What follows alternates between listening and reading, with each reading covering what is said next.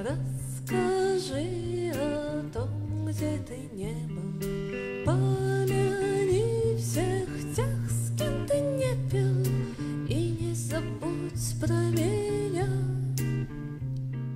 Я рад тебя слышать. Мы на самом деле сегодня с тобой в знаковый день встретились, созвонились. Во-первых, сегодня Всемирный день антропологии, чем каждый из нас, мне кажется, в глубине своей души занимается, возможно, даже не осознавая этого. И сегодня праздник, который называется Починки, народно-христианский. Это день, когда зима отрезается от весны насколько я понимаю. И это день, в который домовой будет пытаться угнать лошадь. Тут, конечно, наверное, тебе виднее, но, в общем, к лошади надо что-то привязать. Наверное, даже есть какой-то специальный набор предметов, которые надо привязать, и тогда домовой ее не уведет. Слушай, у меня есть подкова, которую я нашла на греческом острове Родос, и у меня есть черный кот. Я не готова что-то привязывать к лошади, я, наверное, буду, наоборот, кота к чему-то привязывать, чтобы домовой его не угнал. За кота вообще обидно, наверное Не-не-не, кота я не отдам, ты чё? Всем привет, дорогие друзья! Это подкаст «Эхолот», подкаст про современную культуру, про наш подводный рельеф. И сегодня за соседним микрофоном, можно так сказать, со мной Рада Анчевская, легенда российской музыки, лидер э, бессменной группы э, Рада и Терновник. Конечно же, вы все ее прекрасно знаете. Рада, привет! Привет-привет! Слушай, я периодически ржу, когда мне люди говорят, ну, это же просто вот всем известная группа, потому что энное количество раз я кому-то говорю, что я из группы Рада и терновник. Сначала человек на меня смотрит недоверчиво и говорит «правда?». Я говорю «правда». Он говорит «та самая?». Я говорю «та самая». А дальше очень часто говорят «а вы что, еще не умерли?».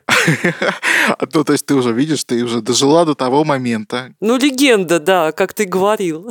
Да, ты легенда, легенда, ну правда же легенда. То есть к тебе же наверняка подходят люди и говорят, я на ваших песнях вырос. Рефрен у Юрия Юлиановича Шевчака. Да, моя в кавычках любимая фраза. Вторая любимая фраза «Мама мне пела ваши песни в детстве». Даже не знаю, что лучше.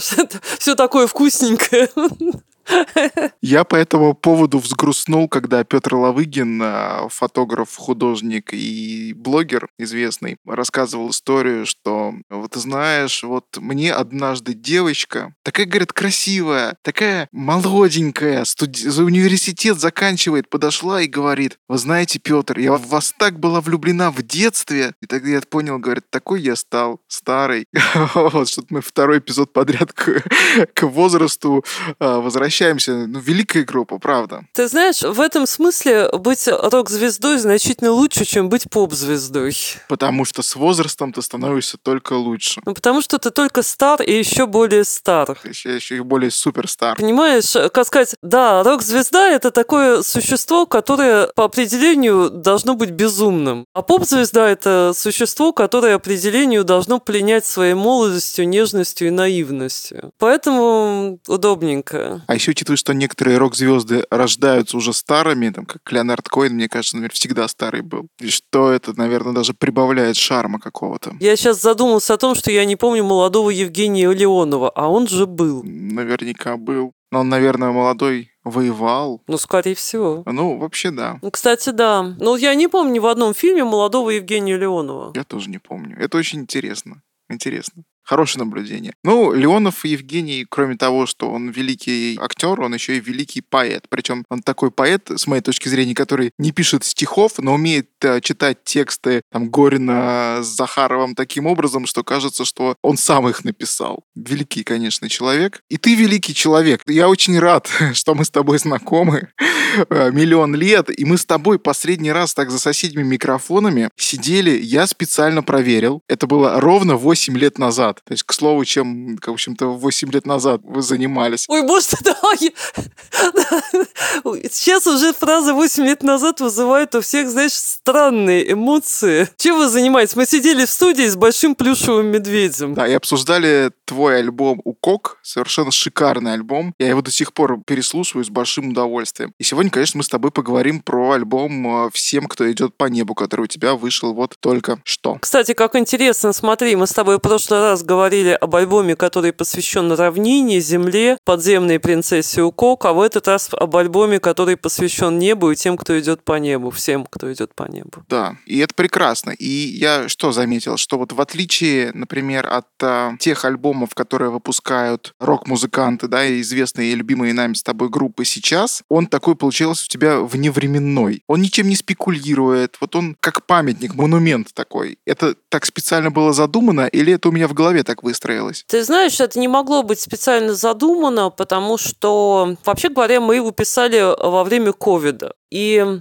вокруг была атмосфера абсолютной замкнутости, да, и вот эти вот постоянные разговоры о том, что вот цифровой контроль, там QR-коды, туда ходи, сюда не ходи. Если что, я ходила в маске, я переболела и вакцинировалась, но атмосфера вот эта гнетущая была совершенно жуткая, и она была связана не только с болезнью, она была связана еще с усилением слежки друг за другом и так далее. А дальше было интересно то, что именно в это время для меня очень сильно актуализировалось понятие э, свободы в музыке. 60-е годы, да, вот 60-е, 70-е, Вудсток, вот эта вся атмосфера психоделического рока, импровизации, когда люди выходят на сцену, и они не думают о том, где они, они не думают о том, в каком они месте, в каком они времени. Они просто творят свою музыку абсолютно свободно. И э, в этом смысле альбом «Всем, кто идет по небу», он был задуман как, э, с одной стороны, такой труп психоделик рок, а с другой стороны, очень сильный выплеск энергии и свободы именно. И если ты заметил, я там пою даже иначе. То есть в каких-то песнях там идет э, сходная интонировка с э, чуть ли не бандианой. Вот, например, «Вороны Одина», там я просто специально переслушивала старую Тину Терну, старые записи, и вот эти вот заставки к старой бандиане, потому что там вот это ощущение, знаешь, какой-то бесшабашности, оно очень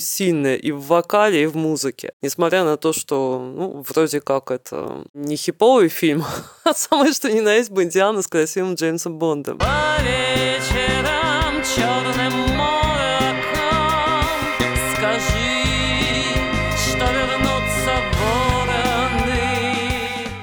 длинные-длинные импровизационные лунные всадники, которая была просто партия гитары и партия бас-гитары записана на репетиции, потому что нужна была именно импровизация, а не то, что мы будем делать на студии. Поэтому вот этот монумент свободе, свободе творчества, свободе ощущений, свободе чувств, он, да, был так задуман. Как он лег на нынешнее время, ну, этого я, естественно, не могла задумать. Мир застыл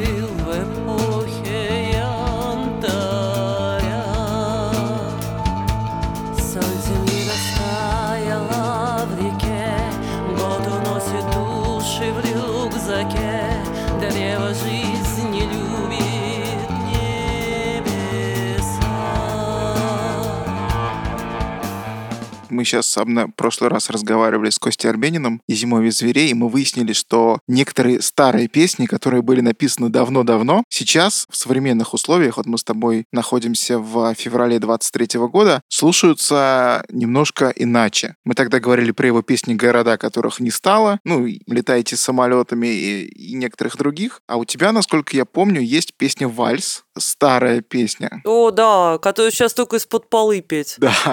Хотя жаль, песня прекрасная, очень всем настоятельно рекомендую. Мы специально положим ссылку в описании к этому эпизоду, послушайте ее обязательно. Это, опять же, я ни к чему не призываю, ни к чему эту песню не привязываю, просто послушать ее как один из памятников современного... 14 лет назад, 14! Да, кто бы мог подумать. Смотри же мне глаза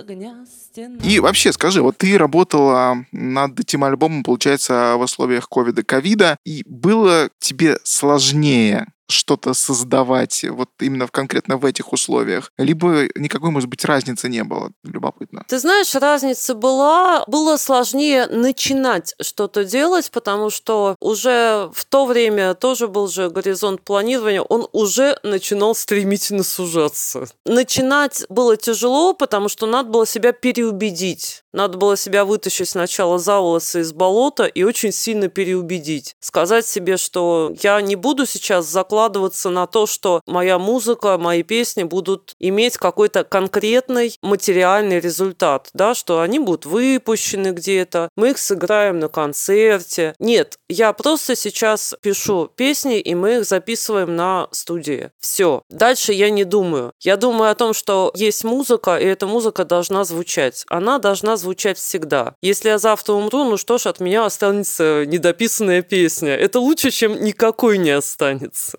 Да, я немножко трагически мыслю в таких ситуациях. Мне это не то, что не мешает, а, наверное, даже помогает. А сейчас ты над чем-то работаешь? Сейчас у меня сложный момент в жизни, потому что когда выпускаешь очень удачный альбом, в котором тебе нравится все, вот просто все, от оформления до каждой песни, до того, как они расположены, перейти к следующему альбому адски трудно по другой причине.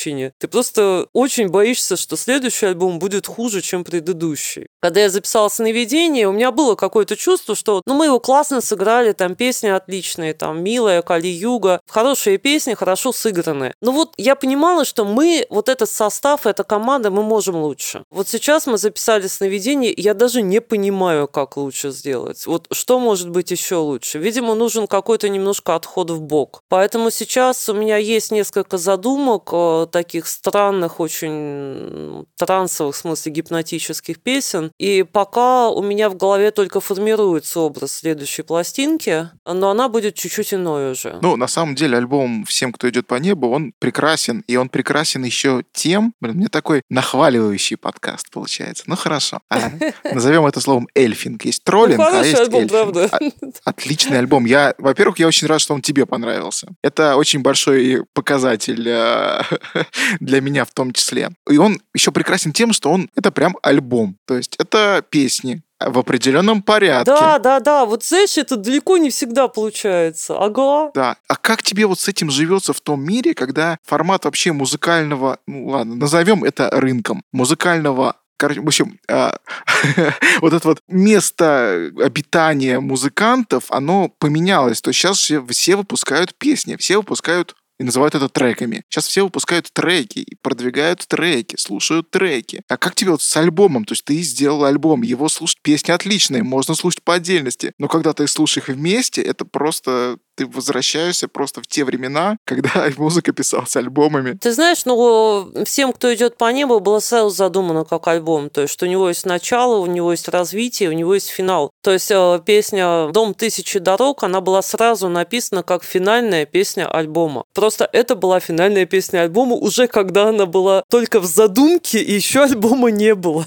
Я могу делать отдельные треки, но у меня тогда возникает чувство недосказанности. Мне всеми кажется, что к нему должна быть э, интерлюдия, у него должен быть э, некий выход, некий финал, должна быть некая интрига. Мне не мыслится так. Могу я записать одну песню? Да, конечно. Но у меня в голове останется ощущение некой недосказанности. Тем не менее, там все песни новые, но все равно есть ангел, который прям другой, не такой, как обычный ангел. Другой ангел получился. Да, просто его надо было записать на этот альбом. То есть вот э, я долго-долго крутилась, и мне вообще хотелось, чтобы всем, кто идет по небу, состоял только из новых песен. Ну вот ангел туда просился просто, то есть надо было его записать. Я не могу объяснить это чувство никак э, логикой, умом там и так далее. Эта песня должна была войти в этот альбом. Все. Ну, вероятно, здесь не нужно было подключать логику, потому что если подключать логику к такому энергетически заряженному продукту, мне кажется, можно немножечко э, напортить что-то. Я могу, конечно, ошибаться. Я... Можно голову свою испортить. Да. Ангел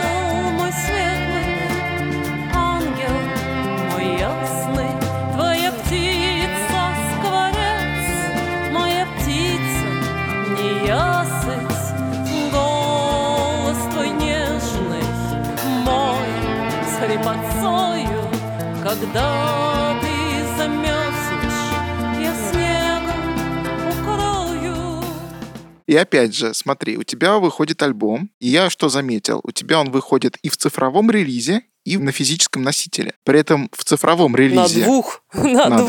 двух, да, на пластинке еще, точно. На физический диск издает Выргород, великое музыкальное издательство, а в цифре он выходит под лейблом «Союз», как и какие-то там твои предыдущие... Да, Союз Music. Да, а почему так? Это вот сейчас как-то так? Нет-нет-нет, Союз Music уже очень давно нас выпускает э, именно в цифре, потому что Союз легально размещает э, наши треки на Яндекс Музыке, на YouTube Music, ВКонтакте, еще там на ряде стримингов. То есть, когда в России работали стриминги, которые сейчас ушли, то Союз на все на них все это раскидывал, и на iTunes, и на Apple Music, и еще на ряд. То есть, это наше давнее сотрудничество, и ну, это просто очень удобно. На компакт-дисках нас выпускает Выгород, на Digital, да, у нас идет Союз Music. Интересно, а пластинка? Расскажи. Винил мы выпустили в Америке, в Нью-Йорке. Выпустила американская фирма Trail Records. Она специализируется на выпуске именно психоделической музыки, психоделического рока. То есть это реально их специализация.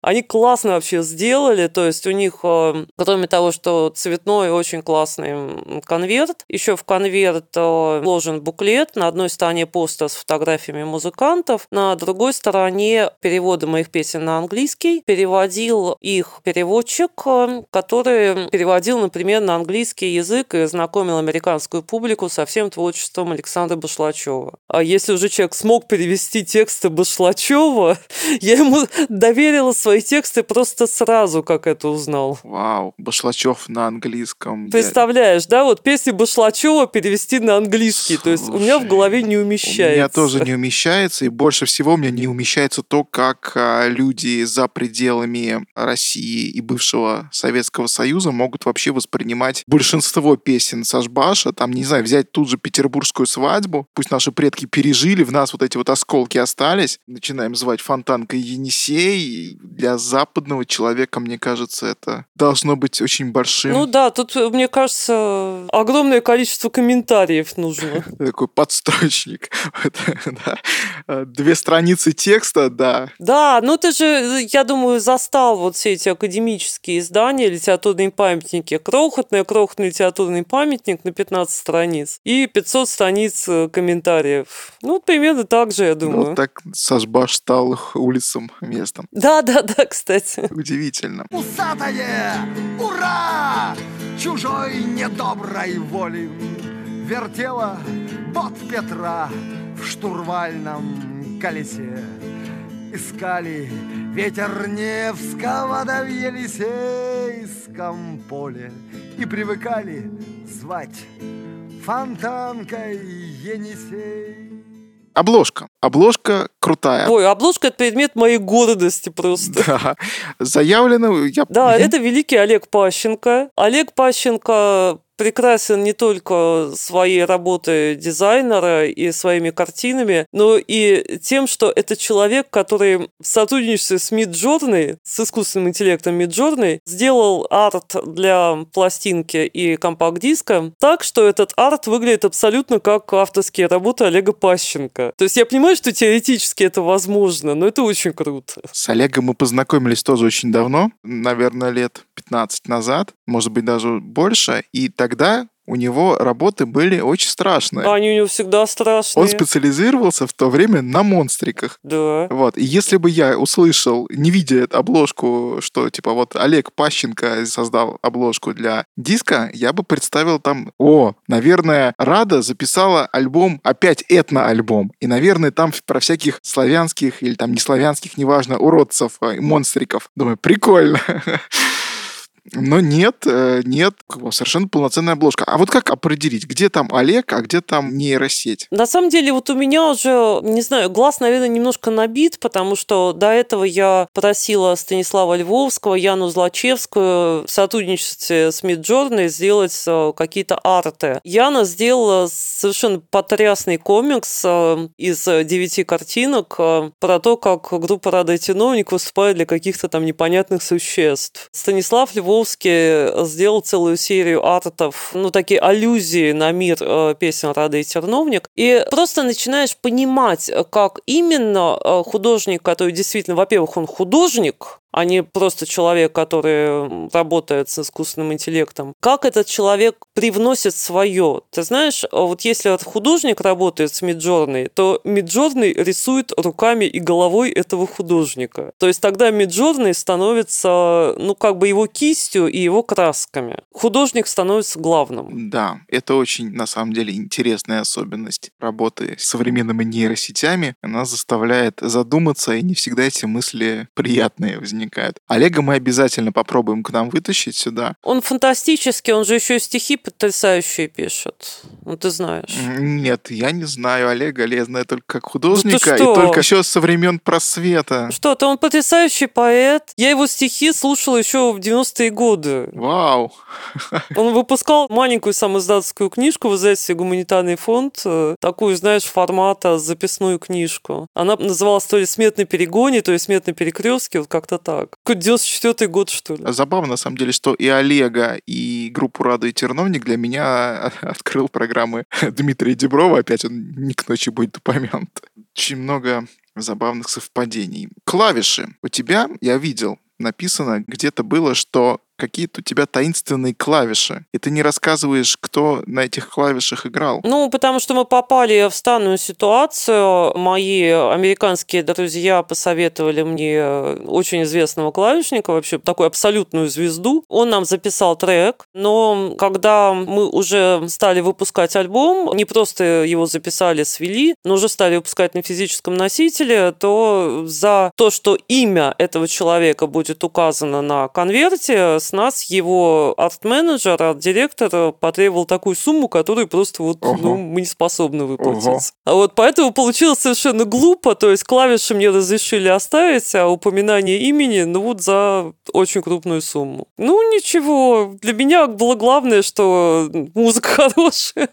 Да, так бывает. Потом выяснилось, что это довольно классический вариант. Для меня это, кстати, было открытием, потому что когда известный исполнитель, чье имя явно увеличит продажи, записывает э, музыку, то вполне возможно, что потом ты не будешь ее выпускать на физическом носителе, а, например, э, позовешь звезду на свой концерт за отдельный гонорар. Или эту мелодию, ну, как ход, может быть, переиграет твой музыкант. Тут уже надо отдельно договариваться. Или это действительно входит на альбом, но тогда за упоминание имени, извините, Как, стоит столько. как это интересно. Слушай, да, для меня это было открытие. То есть, когда я узнала, что это не эксклюзивный вариант, а в принципе такое бывает, это совершенно не редкость, я была очень удивлена. Ну, то есть я недавно для себя узнал, что современные рэп-музыканты практически уже сами ничего не пишут. То есть одни ребята им пишут минусы, Что, серьезно?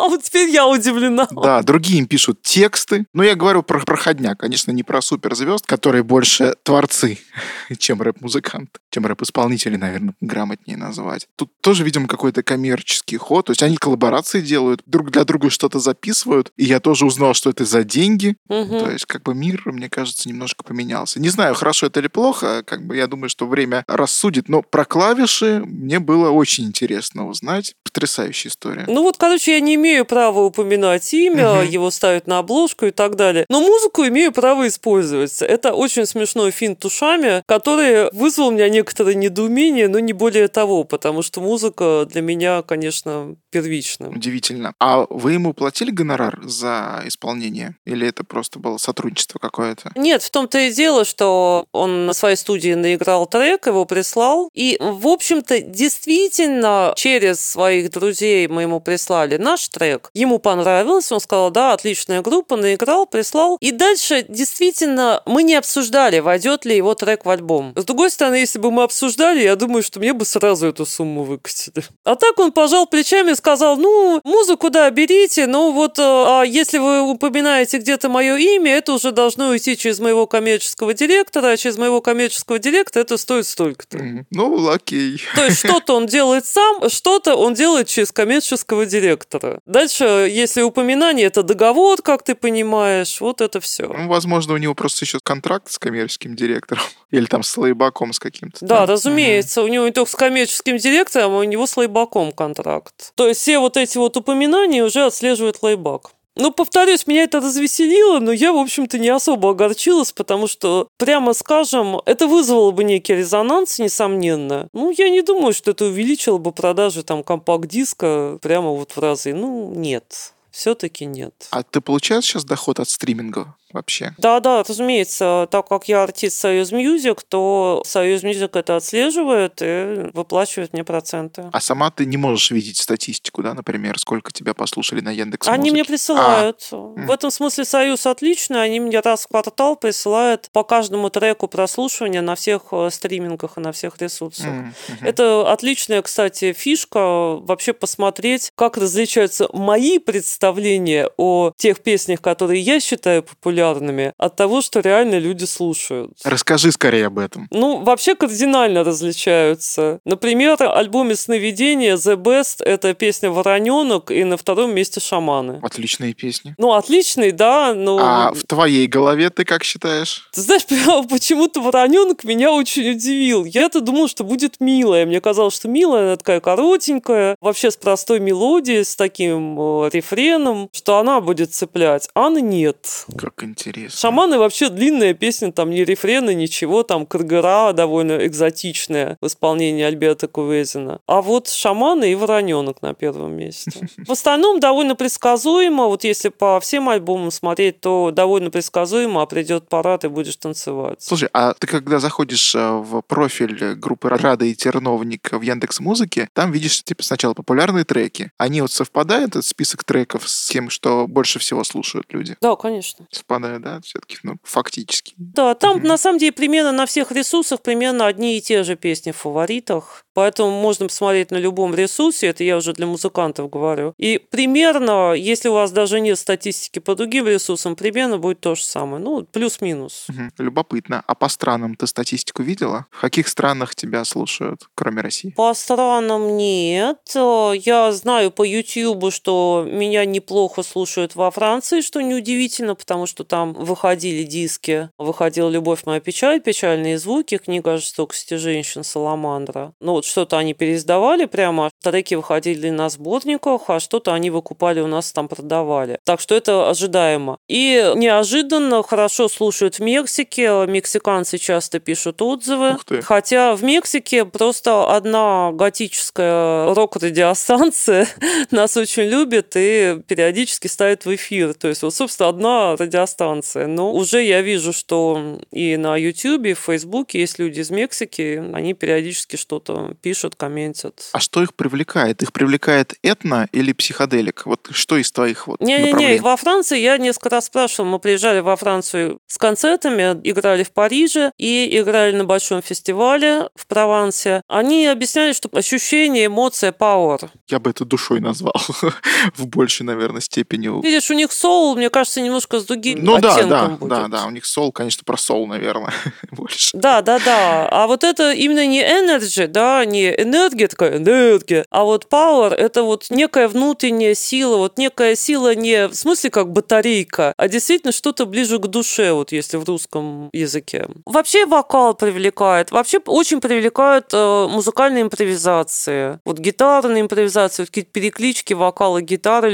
людям очень нравятся, это мы много раз проверяли. Есть на концерте в Европе начинается какой-то импровиз, гитарист ушел в импровизацию, всех это просто в восторг приводит этот потом хлопают, радуются. Мне кажется, что в Европе этого много. Расскажи про состав. Насколько я понимаю, у тебя поменялся состав слегка. Опять. Ну, он давно уже поменялся. Мы уже лет семь ага. с этим составом играем. У нас э, на барабанах Жека Кудряшов, Евгений Кудряшов. У него очень большая биография творческая. Он со многими артистами играл. Даже в поп-музыке принимал участие с Сергеем Пенкиным он ездил. И он очень любит э, сложные рисунки, Э, сложные, разнообразные ритмические рисунки, любит progressive рок, очень хорошо и точно играет. И это тот барабанщик, который такой вот вечный солист, да, вот барабанщик-солист, барабанщик-импровизатор. На самом деле, к сожалению, э, человек э, огромного таланта и очень мало реализован, потому что барабанщики такого уровня и с такими творческими замыслами и идеями, ну, вообще в России не очень востребованы стороны, к сожалению. А, то есть эта ниша не потому, что Россия это плохо, а потому что именно эта ниша, она у нас мало востребована. А если она востребована кем-то, то ну, за это вообще денег не платят совсем никак-никак. То есть я не хочу сказать, что нет людей, которые не любят сложную музыку. Они есть, но их исчезающе мало, и такого плана музыка, она, если имеет какие-то свои фестивали, клубы, то там тоже не платят, поэтому сложно все таким барабанщикам. Вот, хотя Евгений, естественно, может сыграть э, любой простой рисунок, он высокий профессионал, но оттягивается он в группе Рада и Терновник, вот именно оттягивается. Николай Котовский, басист в основном студийный, хотя я удивлена, потому что он великолепен на концертах, как мне кажется. Не только кажется, у него и драйв, и такая яркая, харизматичная внешность, кроме того, что он хороший басист. И он тоже солирующий, то есть он начинал как гитарист, у него была своя группа, и когда человек, который долго-долго играл на лидер-гитаре, начинает играть на басу, он, в общем, привносит и любовь к примочкам, и любовь к солирующим партиям, и довольно такие сложные мелодические рисунки в бас-гитару. Тоже очень прикольно. Еще на альбоме у нас э, Владимир Анчевский, наш бессменный гитарист, э, отметился бэк-вокалом паре композиций и отметился тем, что он сыграл на Терминвоксе. Вау. Да, партия Терминвокса как раз в «Лунных всадниках» — это Володя Анчевский. Значит, это был все-таки он. Прекрасно. Это Терминвокс, да. Мгм. Вот он прямо сыграл на термине. Так что, не знаю, прямо отлично получилось. Здорово. Смотри, ну поскольку вот сейчас вот эти года непростые, да, 20 21 22 сейчас 23 Были ли у вас конфликты в группе, связанные с тем, что происходит вовне группы? Ну, на самом деле, вот таких вот адово-принципиальных конфликтов нет. Какие-то вещи, которые у нас вызывают разные эмоциональные реакции, мы не обсуждаем по очень простой причине. Потому что никто не встает на табуреточку и не объявляет свою позицию не то чтобы правильной, неправильной, а не объявляет то, что вот сейчас вот тех, э, кто думает не так, как я, я там, не знаю, пойду и съем. Мне кажется, это очень важно. Это очень такой разумный подход получается у вас. Да, то есть у нас абсолютное вето на высказывание своих э, каких-то идей, и это еще было во время ковида, сразу скажу, в соцсетях, потому что и во время ковида все так немножко по-разному относились к происходящему. Но, повторюсь, не было вот такого, что один пришел и сказал, так, вот я считаю так и так, моя позиция единственная правильная, пошли все нафиг. Пока такого нет, э, можно общаться. Слушай, ну, спасибо большое, что поговорила со мной. Спасибо большое, что приняла участие в записи Ты мне Эхолота. как психоаналитику, блин.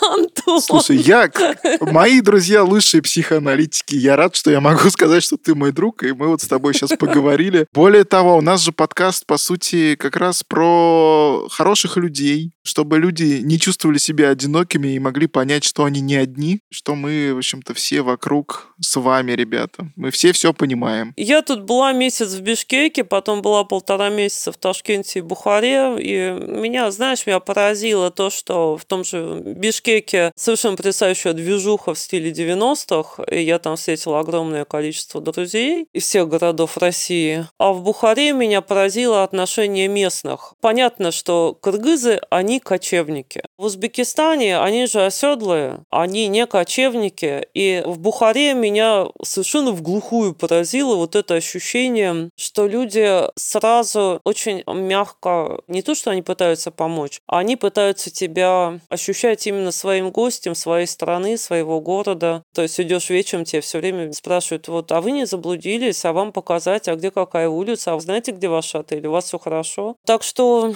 Люди, вы не одиноки. Да. да, да, да. Так что наших внутренних друзей их намного больше, чем мы видим. Намного больше, чем нам кажется, или чем нам пытают казать. Как-то я криво это выразился, но, в общем-то, в целом, да. Спасибо тебе большое, дорогой мой психоаналитик от другого психоаналитика. Подписывайтесь на подкаст Эхолот. Э, Мы есть везде, где есть подкасты, на Яндекс Музыке, Apple подкастах, Google подкастах, даже ВКонтакте мы есть пока еще.